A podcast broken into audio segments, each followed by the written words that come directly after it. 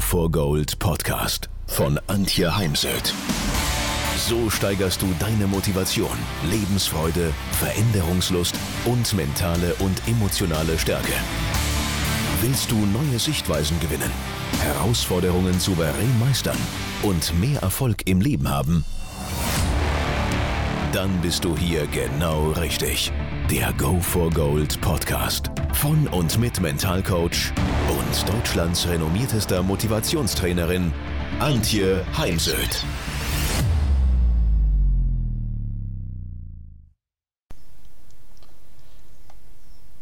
Ich habe ja schon öfters über Zutaten zum Erfolg gesprochen und Erfolg stellt sich auch dadurch ein, dass wir versuchen, Gleichgewicht zwischen unseren verschiedenen Lebensbereichen herzustellen.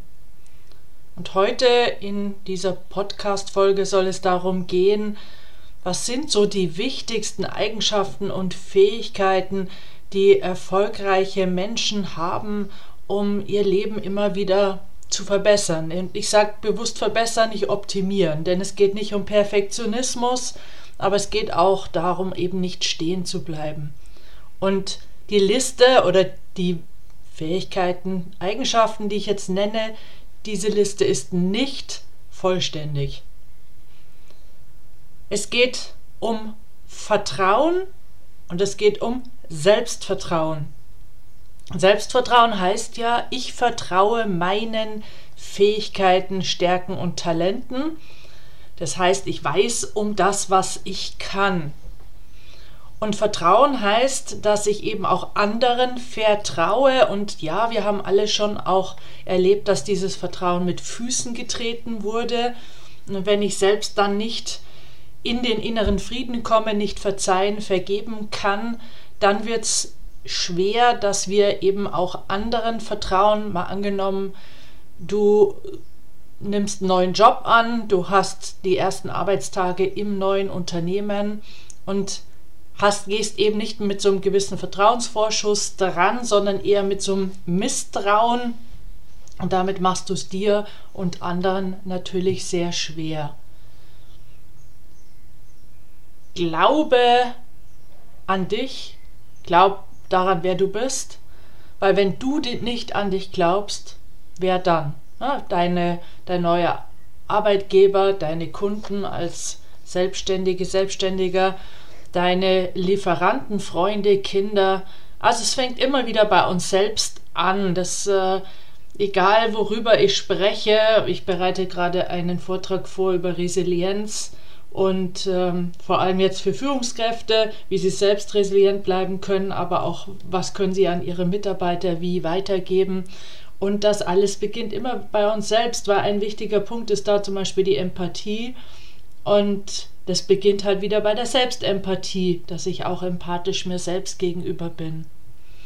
Und eben, eine wichtige Eigenschaft ist die Resilienz, die Fähigkeit, Widrigkeiten standzuhalten, denn wir alle erleben immer wieder im Leben Rückschläge, wir machen Fehler.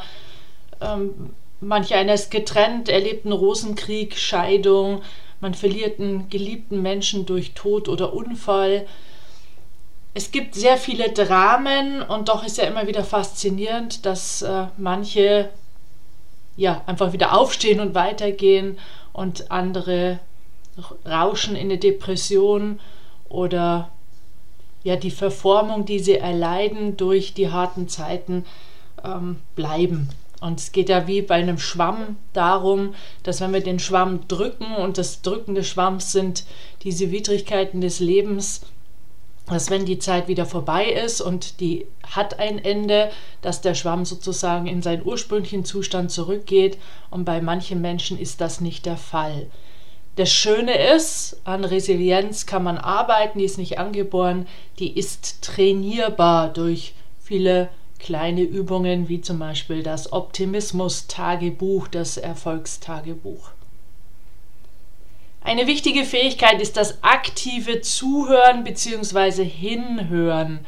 Denn wir wollen uns ja nicht die Ohren zumachen, sondern wir wollen auch körpersprachlich hinhören und versuchen, den Menschen auf der anderen Seite wirklich zu verstehen Und verstehen heißt ja nicht einverstanden zu sein. Denn in meinen Augen bemühen wir uns oft zu selten zu verstehen, wieso der andere so tickt, wie er tickt. Ein gutes Beispiel war da natürlich die Corona-Krise. Da haben sich die Menschen kaum noch zugehört, sondern jeder fühlte sich im Recht. Und ich finde, die Grundlage ist immer, dass man zumindest mal versucht, den anderen zu verstehen. Mir ist ganz wichtig, an Informationen ranzukommen, die sonst niemand hat.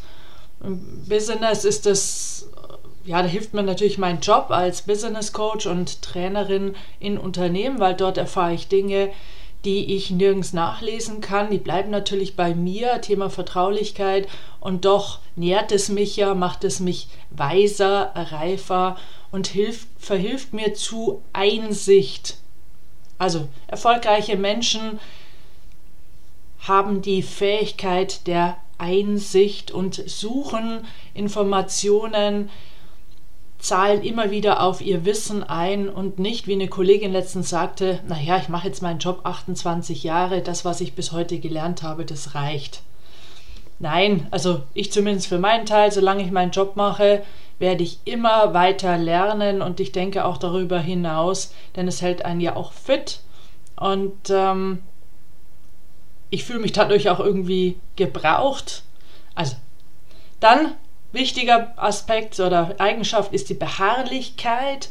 So bin ich zum Beispiel an meinen Focus Print Artikel vom Weltmeister Lernen gekommen. Ich habe den Redakteur einfach jede Woche wieder angerufen und nachgehakt, bis er dann den Artikel mit mir gemacht hat.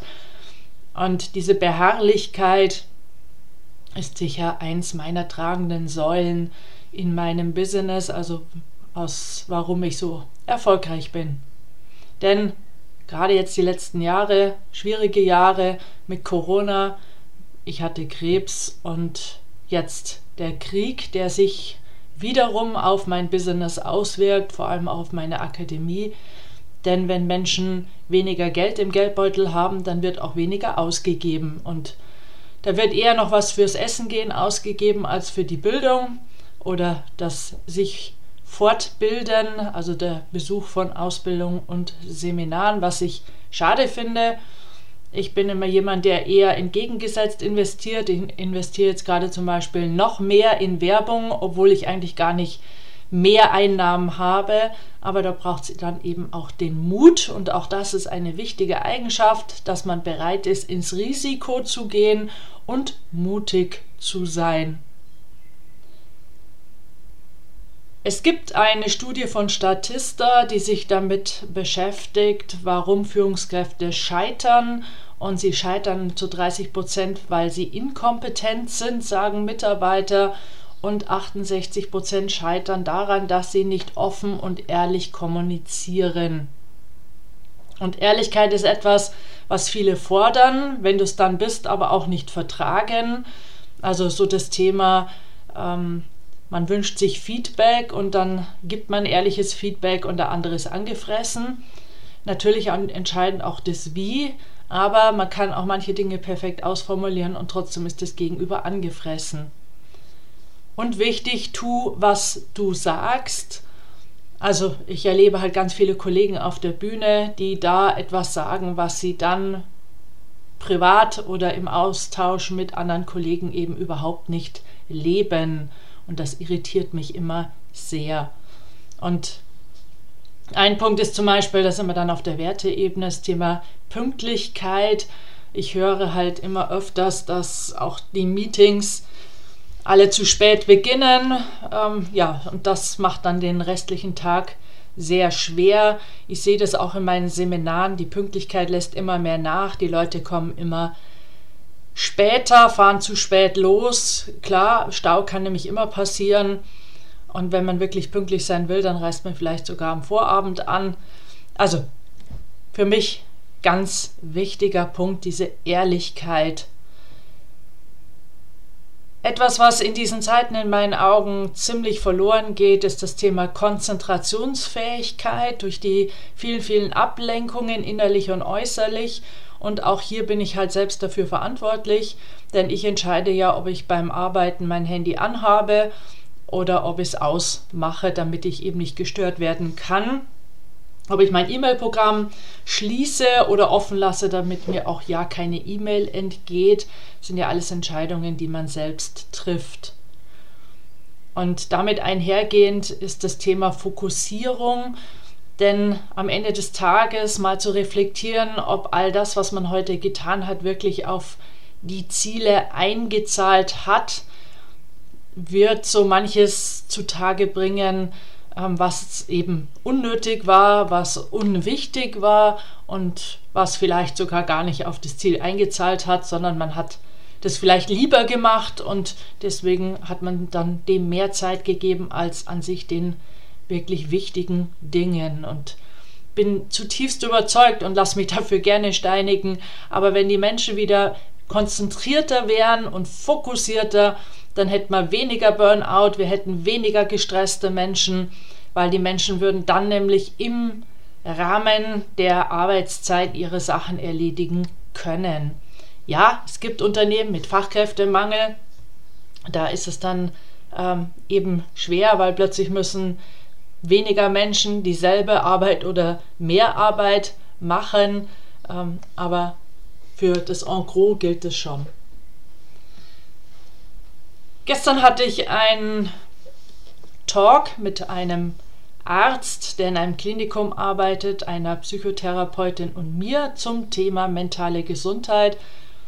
Und mir ist immer ganz wichtig, klar zu differenzieren. Ein Arzt behandelt psychisch kranke Menschen, Depressionen, ich nicht, ich, denn ich bin kein Therapeut, ich arbeite mit gesunden Menschen.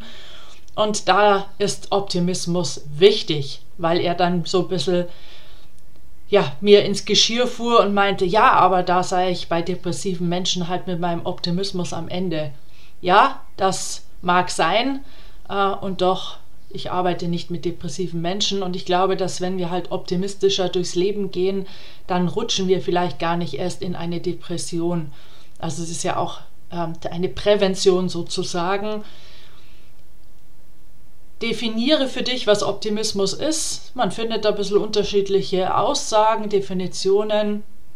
Für mich ist es zuversichtlich äh, in die Zukunft gehen. Also es ist nichts Zurückgewandtes, sondern wie lebe ich heute, morgen und meine Zukunft und wie bleibe ich trotz all dieser Sorgen gerade, das Thema Energiekrise, steigende Preise, wie wird es die Wirtschaft wegstecken? Wird uns das Gas abgedreht und was bedeutet das dann? Dann natürlich das ganze Thema Klimakrise. Trotz all dieser Krisen und vielleicht kommt auch noch eine Finanzkrise hinzu, zuversichtlich in die eigene Zukunft gehen und immer wieder darauf zu schauen, was kann, was muss ich tun, damit ich ja nicht nur überlebe, sondern eine gute Zukunft habe, denn wir sind Gestalter unseres Lebens und da ist oft viel, viel mehr möglich, als die meisten sich selber zutrauen oder es ihnen bewusst ist. Und letzter Punkt für heute ist der Enthusiasmus, diese Leidenschaft äh, für das Leben. Und ich wünsche mir, dass mehr Menschen klar Ja sagen können zum Leben und nicht nur auf dem, ja, hier auf dieser Erde sind, weil sie halt mal geboren wurden und sozusagen ihre Zeit absitzen und ähm, unter der Woche fürs Wochenende leben und für den nächsten Urlaub und ihr Leben lang für die Rente, auf die Rente warten, für die Rente leben und ja, dann in der Rente eventuell krank werden und sterben oder die Rente nicht so genießen können, weil sie eben nicht fit sind, sondern natürlich am besten wäre es auch, man hat einen Job, für den man brennt. Das mag jetzt nicht jedem und immer gelingen. Dann ist es aber umso wichtiger, dass wir im Privatleben ein Hobby haben, für das wir brennen. Und ja, in meinem Freundeskreis äh, gibt es das und auch bei meinen Eltern.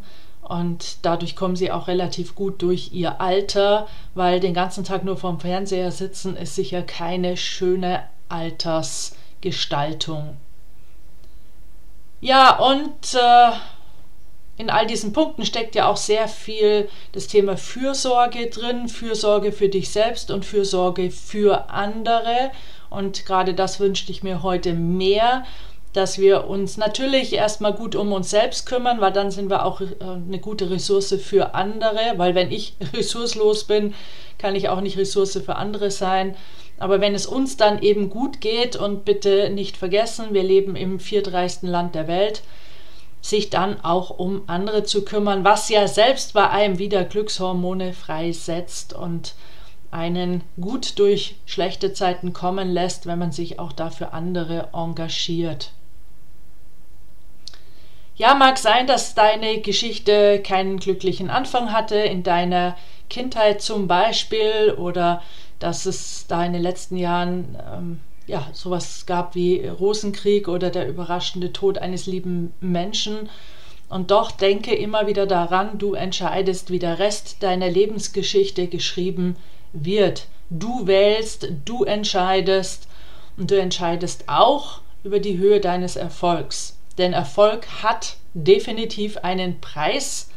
Der fällt nicht vom Himmel. Ich sage immer zu jungen Leuten, der Geldkoffer steht nicht, nicht am nächsten Hauseck und man muss nur vorbeigehen und ihn mitnehmen und kauft sich dann sein tolles Auto, Haus und äh, den riesen Fernseher, sondern dafür darf man etwas tun und es ist ja auch viel schöner, für etwas entlohnt zu werden oder Geld auf dem Konto zu haben, dass man sich wirklich selbst verdient hat. Ja, dabei wünsche ich dir jetzt ganz viel Erfolg.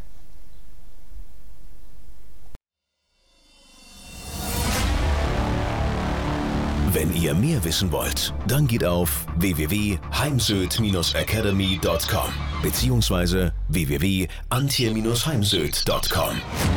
Dort findet ihr auf den Blogs viele spannende Artikel zu den Themen Motivation, Erfolg, mentale Stärke und Frauenpower. Und viele weitere Unternehmertipps. Denkt immer daran, wer will, findet Wege. Wer nicht will, findet Gründe. Ciao und bis bald, eure Antje Heimsöd.